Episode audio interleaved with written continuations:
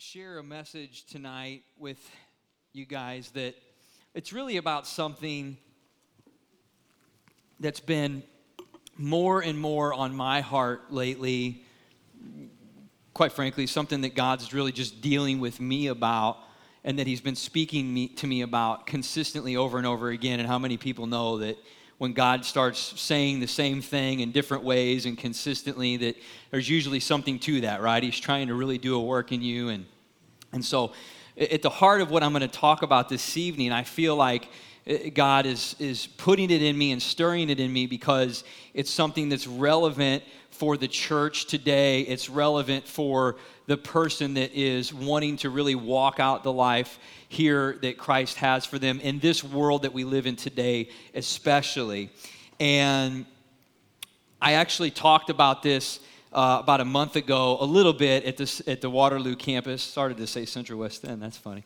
I talked about this uh, a little bit at the Waterloo campus and some of the points and things that I'm going to discuss this evening, you know, I talked about there, but just I, think that that's a sign to me that there's really something to this. There's really something that God wants to continue to move along and really to expand and really to just pour out into what He's doing through me. And I hope and believe that it's through many people that are here tonight as well. And it's kind of starts with this idea that, you know, we understand as Christians, as Christ followers, if you will, that as we walk out this life of faith, that there, there's going to be you know trials and tribulations and suffering even sometimes and adversity and difficulties. I mean we, we start to grasp as we mature in our faith that that's kind of part of what is along the journey of the walk with christ right? He doesn't promise us complacency or, or easy living.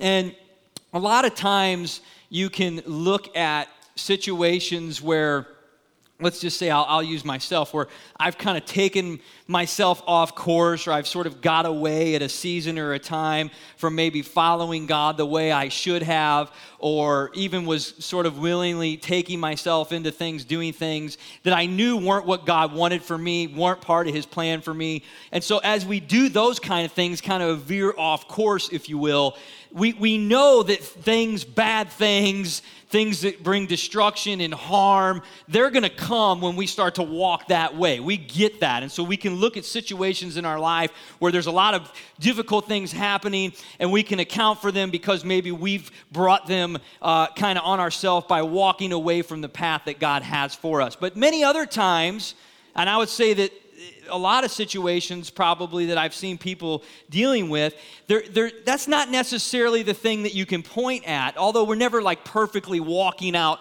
God's plan. I think we can agree on that. The idea is, is that there's many times people are really walking a, a, right path. I mean, they're staying on track. They're seeking God. They're praying. They're wanting what He wants for them. They're willing to turn right or turn left. In any given situation, if God says the word, you, you look at it, you say, I'm trying and doing everything I can, and I'm really, I'm giving my all to God. But it just seems like there's still all this difficult stuff and just really challenging things that just keep, keep coming against me. And it's just, as soon as I get past one thing, it's like, here comes another thing.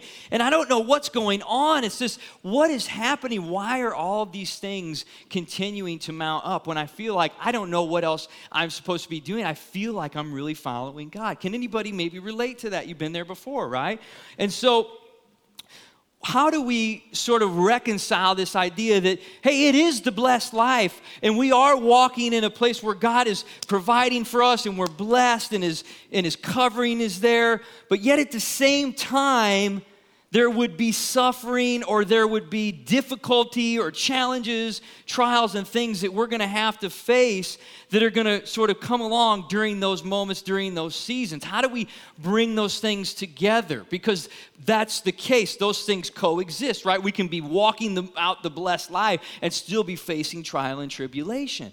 Now, part of what a lot of that can be accounted to is that every difficult thing we go through makes us stronger, right? I mean, we know that's true. It builds our faith, it strengthens us because of the resistance that we're meeting as we're traveling through those paths of adversity, and friction is building and sharpening our character. But there's a lot of other times where I would say there's even more to the situation that we can account for this fact, for this idea, for this, for this notion that we're going to go through some serious stuff, man, you know, and it's not going to make sense. And it's just going to be like, what is going on here? But I believe that if we could really grasp the fact that God has a bigger agenda and a bigger plan to what's going on than just how things are affecting us in our life. That He's got this bigger agenda happening that's outside of us. Then maybe we can start to understand that the things that are happening, though they don't make sense in my circle, my box of my life, they make sense if there's more happening outside of me that I'm going through that ultimately is going to affect other people. And guess what? God's agenda that He has is all about saving lost people. It's all about reaching people that are not living with Christ.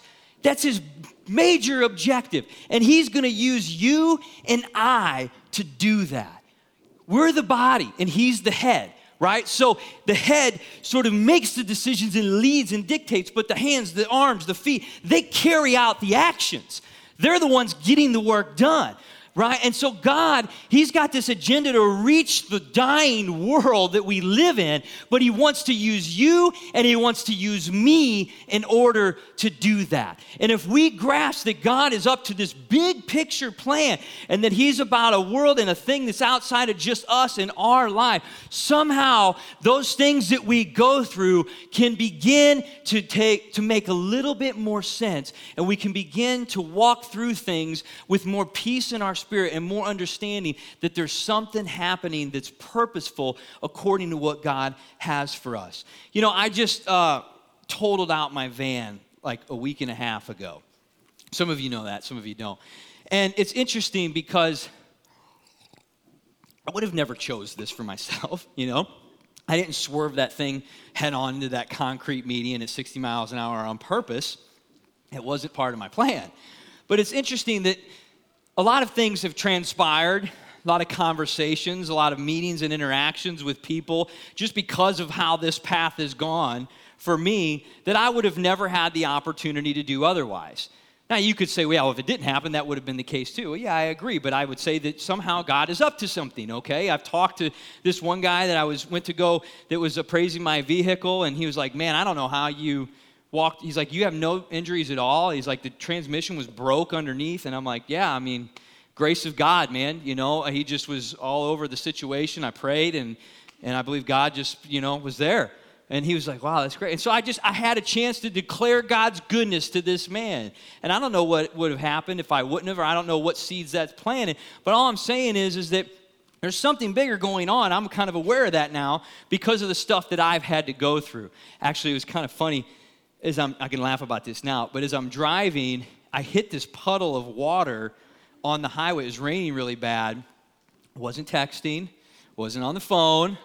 Yeah, I was just driving. I wasn't holding the wheel very tightly. I'll do that from now on when it's raining, I can tell you for sure. But when I hit that puddle of water, it just kicked my wheel sideways, and I started hydroplaning, and then I spun around, and then I just started to go, and I slammed head on into the concrete median right there on 255, Scott, across the JB Bridge, you know.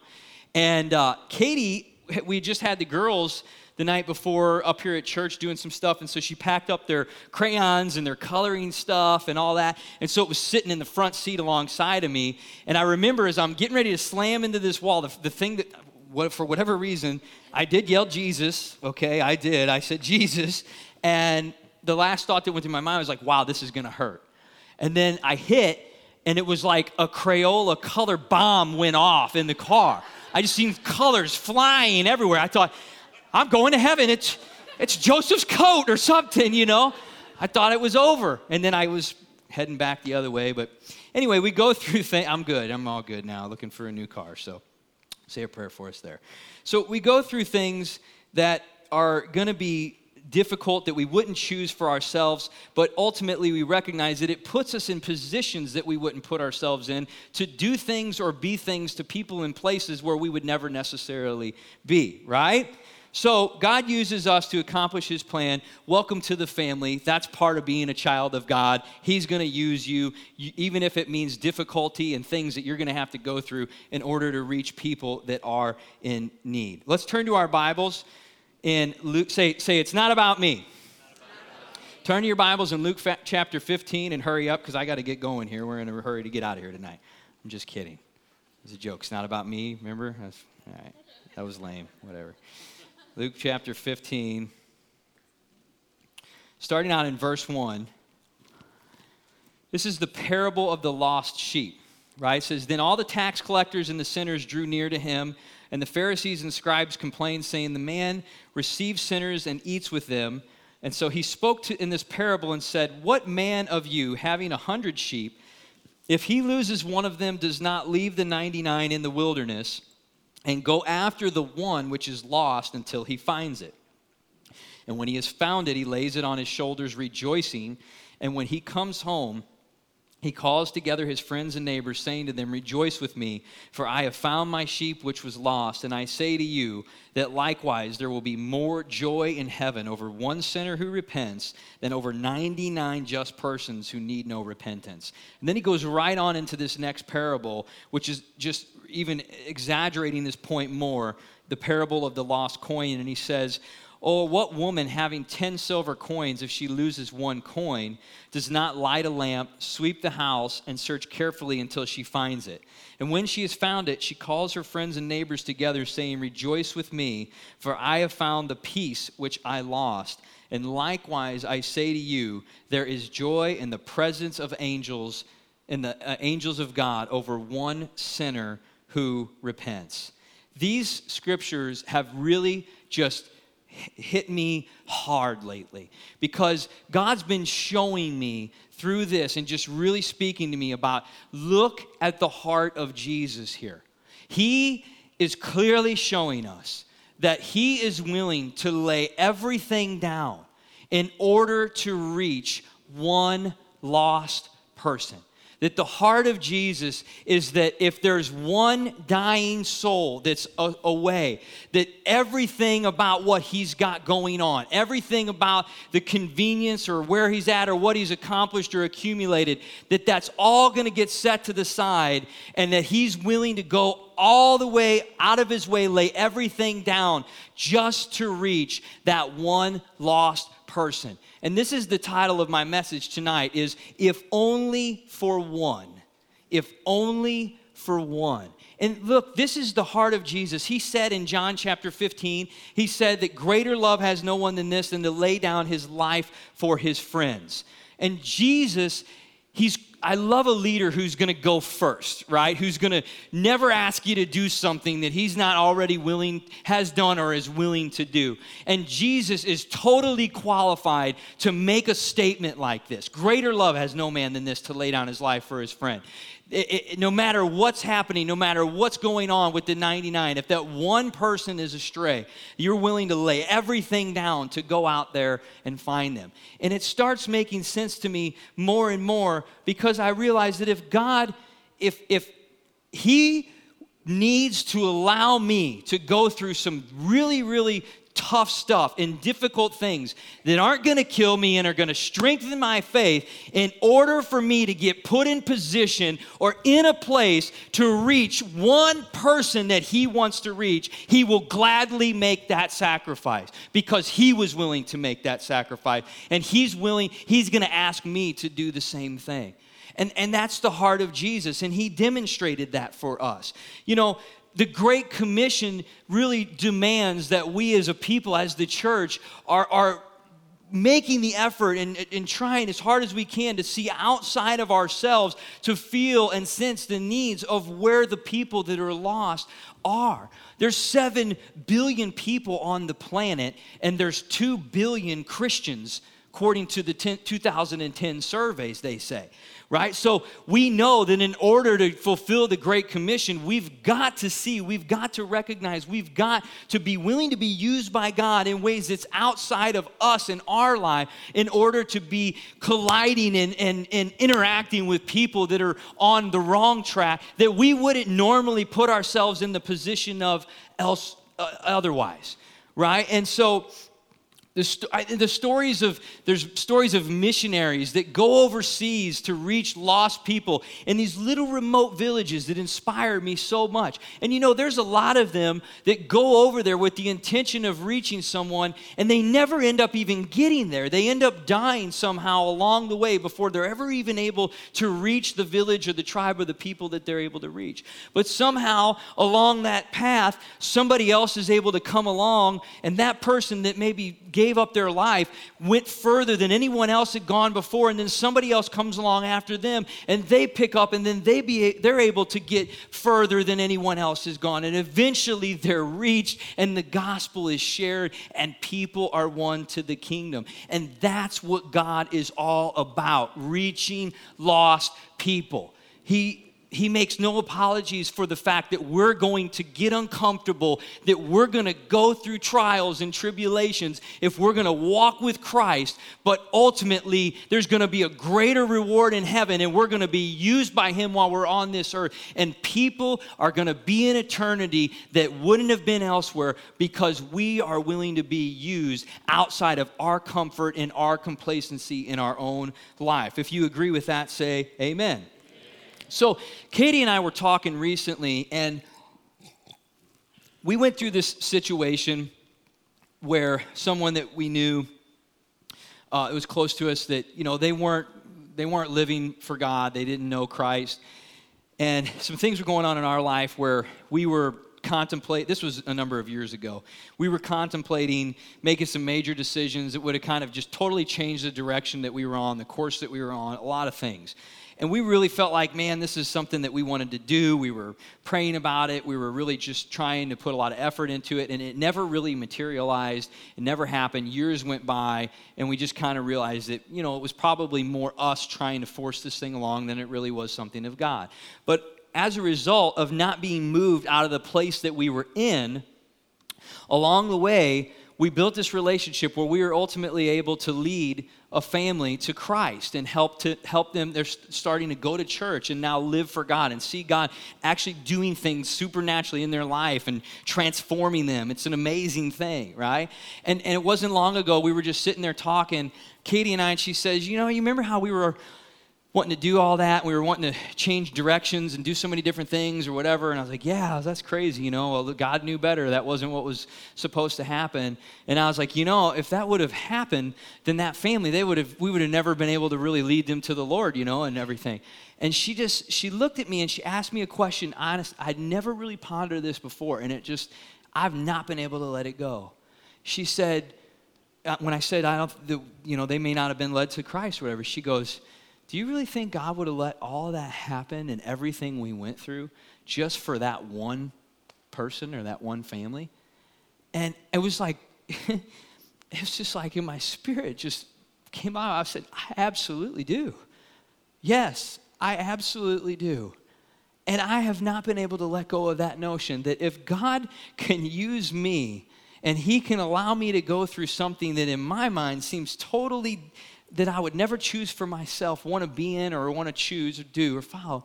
But if I, He could allow me to do that in order to reach even just one person so that they can call on Jesus as Lord, then He would allow that to happen.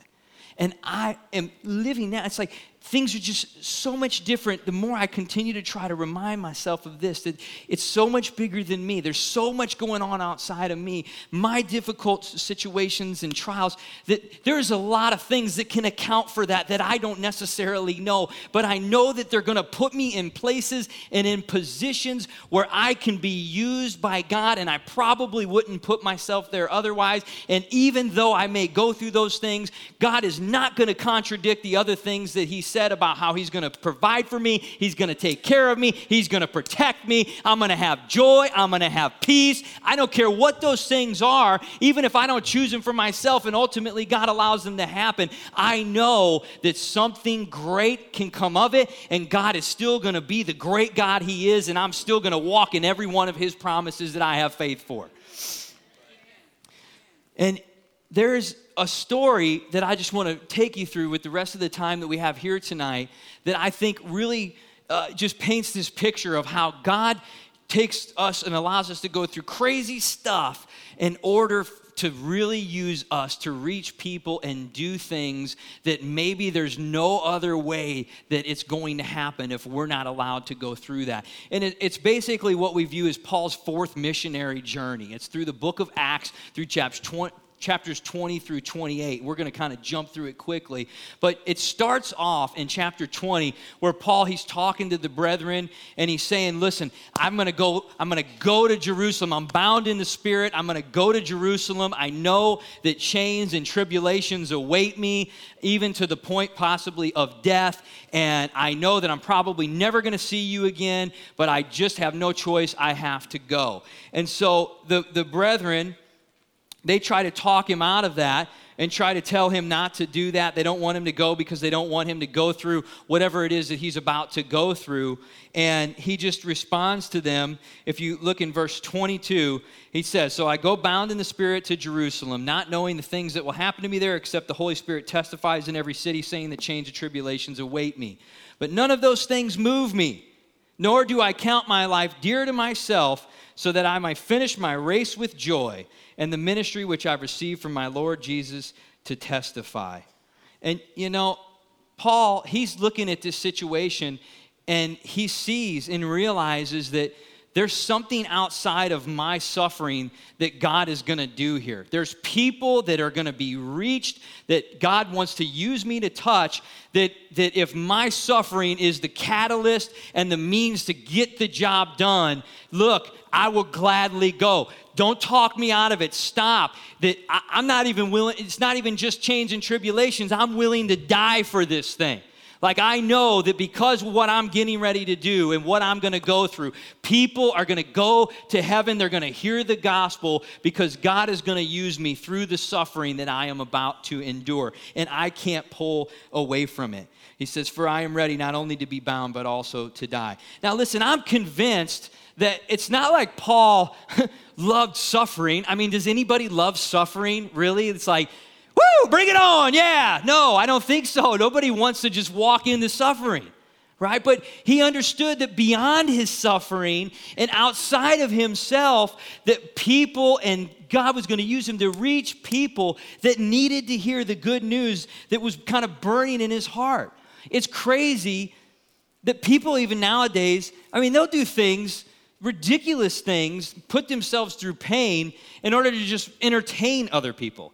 Right? You've seen some of the people like you put a helmet on and then somebody bashes them in the head with a baseball bat or something, you know, and or they, they jump off of a cliff in a little kid's bike and then crash and get up laughing, all for entertainment right? But we're but so many times we, I'm gonna say me too, not willing to maybe go through some of the harder things in order to reach people or to consider that, man, God is gonna do something to use you in these places out here. It's just you're suffering. It's just part of the, the trail to get there. Can you embrace that, right? And so we see that uh, that people are are doing that in today's world and, and, experiencing suffering and willing to lay themselves down for things that are, are, of so much less meaning. I remember I heard a quote. One of I really like the football player Steven Jackson. You know, he used to live here in St. Louis and play for the Rams. And so I remember he was quoted one time. He said, uh, "He said I would die for the game of football. I would die for it." And I remember thinking, "Gosh, the guy's such like passion. He's he's genuinely. I mean, he would probably really die for the game of football." Do I feel that way about sharing the gospel? Do I feel that way about a lost and dying world that's out there? This guy feels this way about football. Right? And I'm not, I'm, I'm just trying to, I'm challenging myself here. I mean, this is something that's got to get in me and build and grow if I'm gonna really get to the places that God wants to use me to get to in my life to reach the people that are just waiting for what we have to share out there. Paul ultimately, after this journey that he starts on, he's arrested by the Roman authorities because he's bringing Gentiles into the temple and he's teaching them about the message of salvation. The Jewish people, they have a fit. They freak out. Why is he preaching to the Gentiles? We, we don't, you know, associate with them. And he's talking to them about this message of salvation. So they have him arrested. The Roman authorities come in. They, they grab Paul. So now his, his first imprisonment in Rome, which is he's heading that way, is about to begin. And he has the opportunity, it's very interesting, along the way of heading to Rome, there's several stops that he ends up making along the way. And he has the opportunity while he's in chains, while he's in prison, to be able to share his testimony and be able to share the gospel and the good news of Jesus Christ with a number of people, including Roman uh, uh, centurions and Roman rulers and kings over the Jewish nation. He, and then audiences of people along the way. He has the opportunity to share this good news with all of these people that he would have never otherwise been in a position to share because he's in prison and they're hearing his case before them as if to consider whether or not he is guilty. At one point, he's actually imprisoned for two years under the governor Felix and and and go, the the governor he just he's waiting for him to bribe him to get out of jail but he makes him wait 2 years and doesn't release him. But it says during this time that people were able to come and go and visit Paul while he was in prison. And we know that if he was in prison for 2 years he went through some crazy cold winters and he's enduring all this hardship, but he's getting the chance to share the gospel and speak to people about the good news of salvation that never otherwise probably would have heard this if Paul wasn't going through what he's going through. Severe cold in a, in a prison near Rome in the winter is, is, is people die from that. Hey, look, I'm not, I, I'm kind of ashamed to admit it. I've canceled service projects because of cold weather.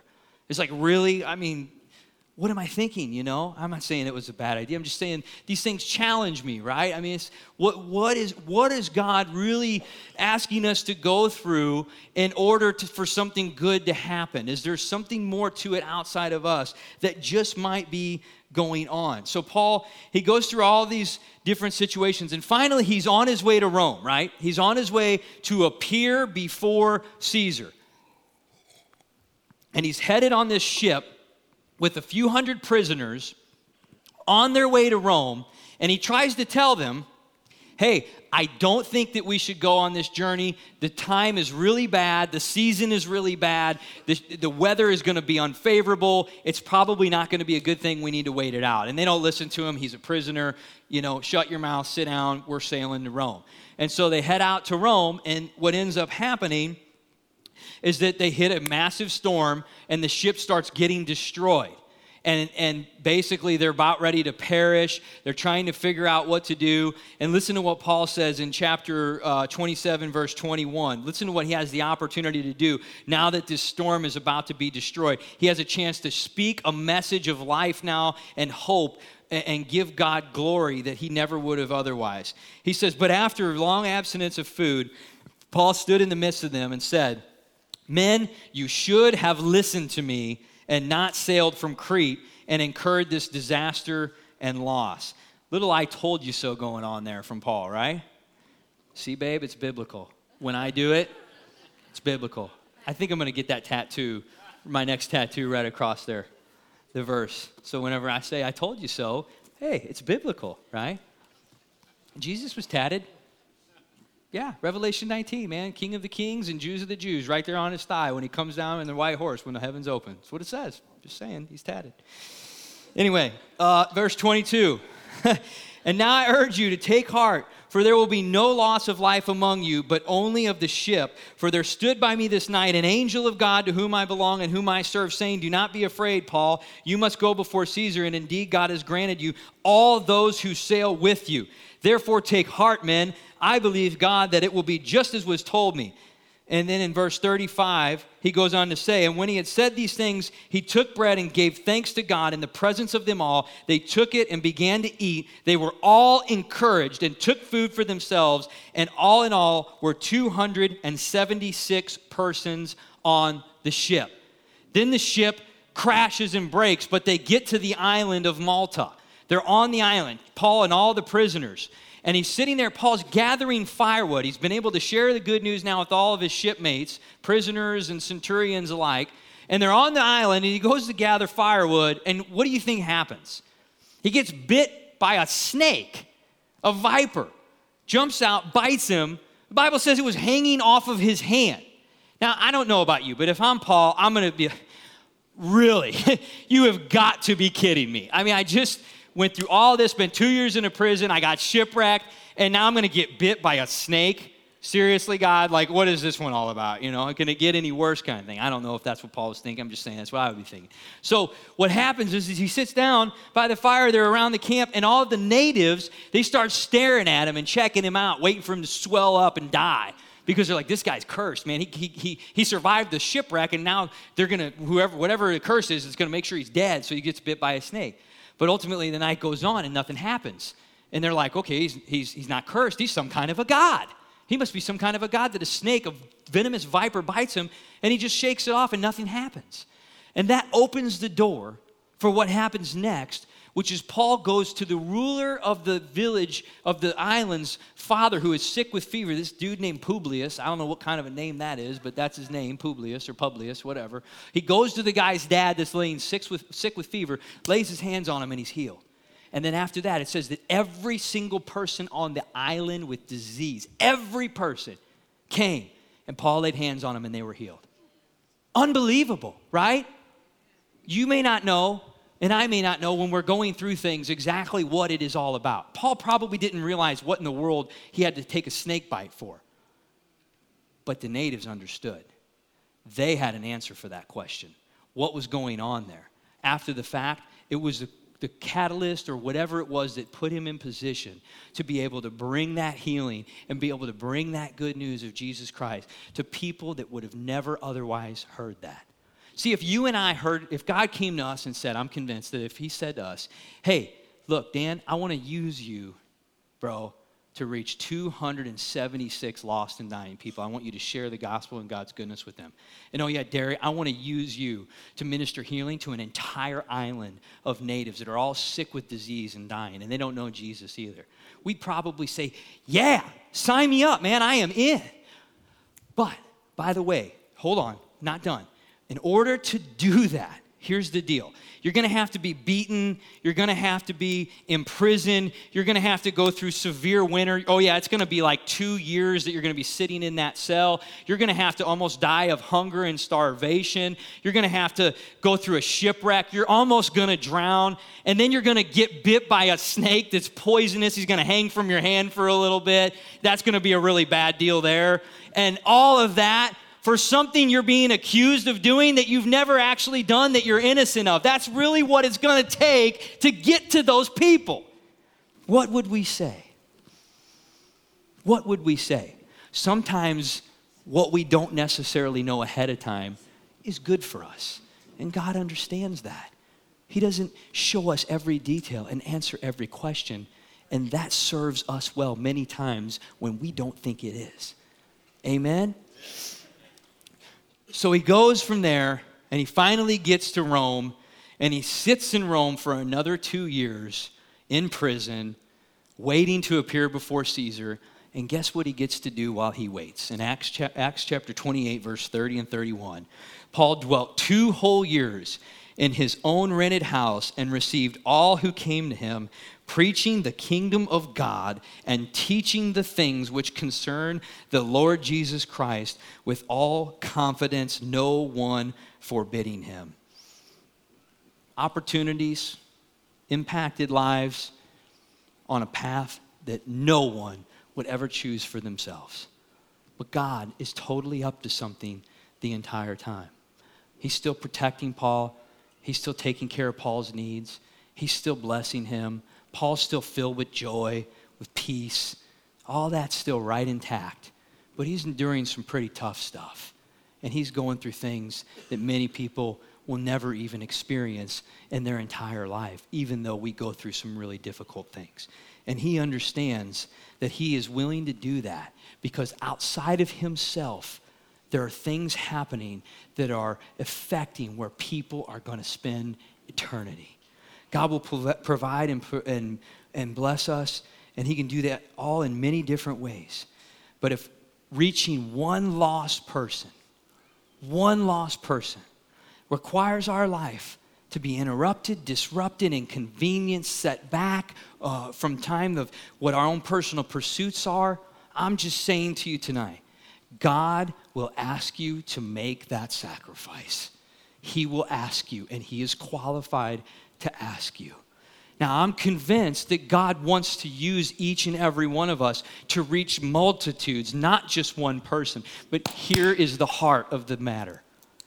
Before we are in a position to reach multitudes, we've got to first be willing to lay it all down for just one. For just one. And when we're ready to do that, it was the heart of Jesus. Let it be our heart he was willing to lay it all down for one. And when we're ready to do that, we're going to have that heart. It's going to put us in places. It's going to put us in positions where it's not going to be easy, but God's going to be there. And He's going to use you, and He's going to use me. And He's going to reach people that would never otherwise be reached, that are waiting for us to get there, and they don't even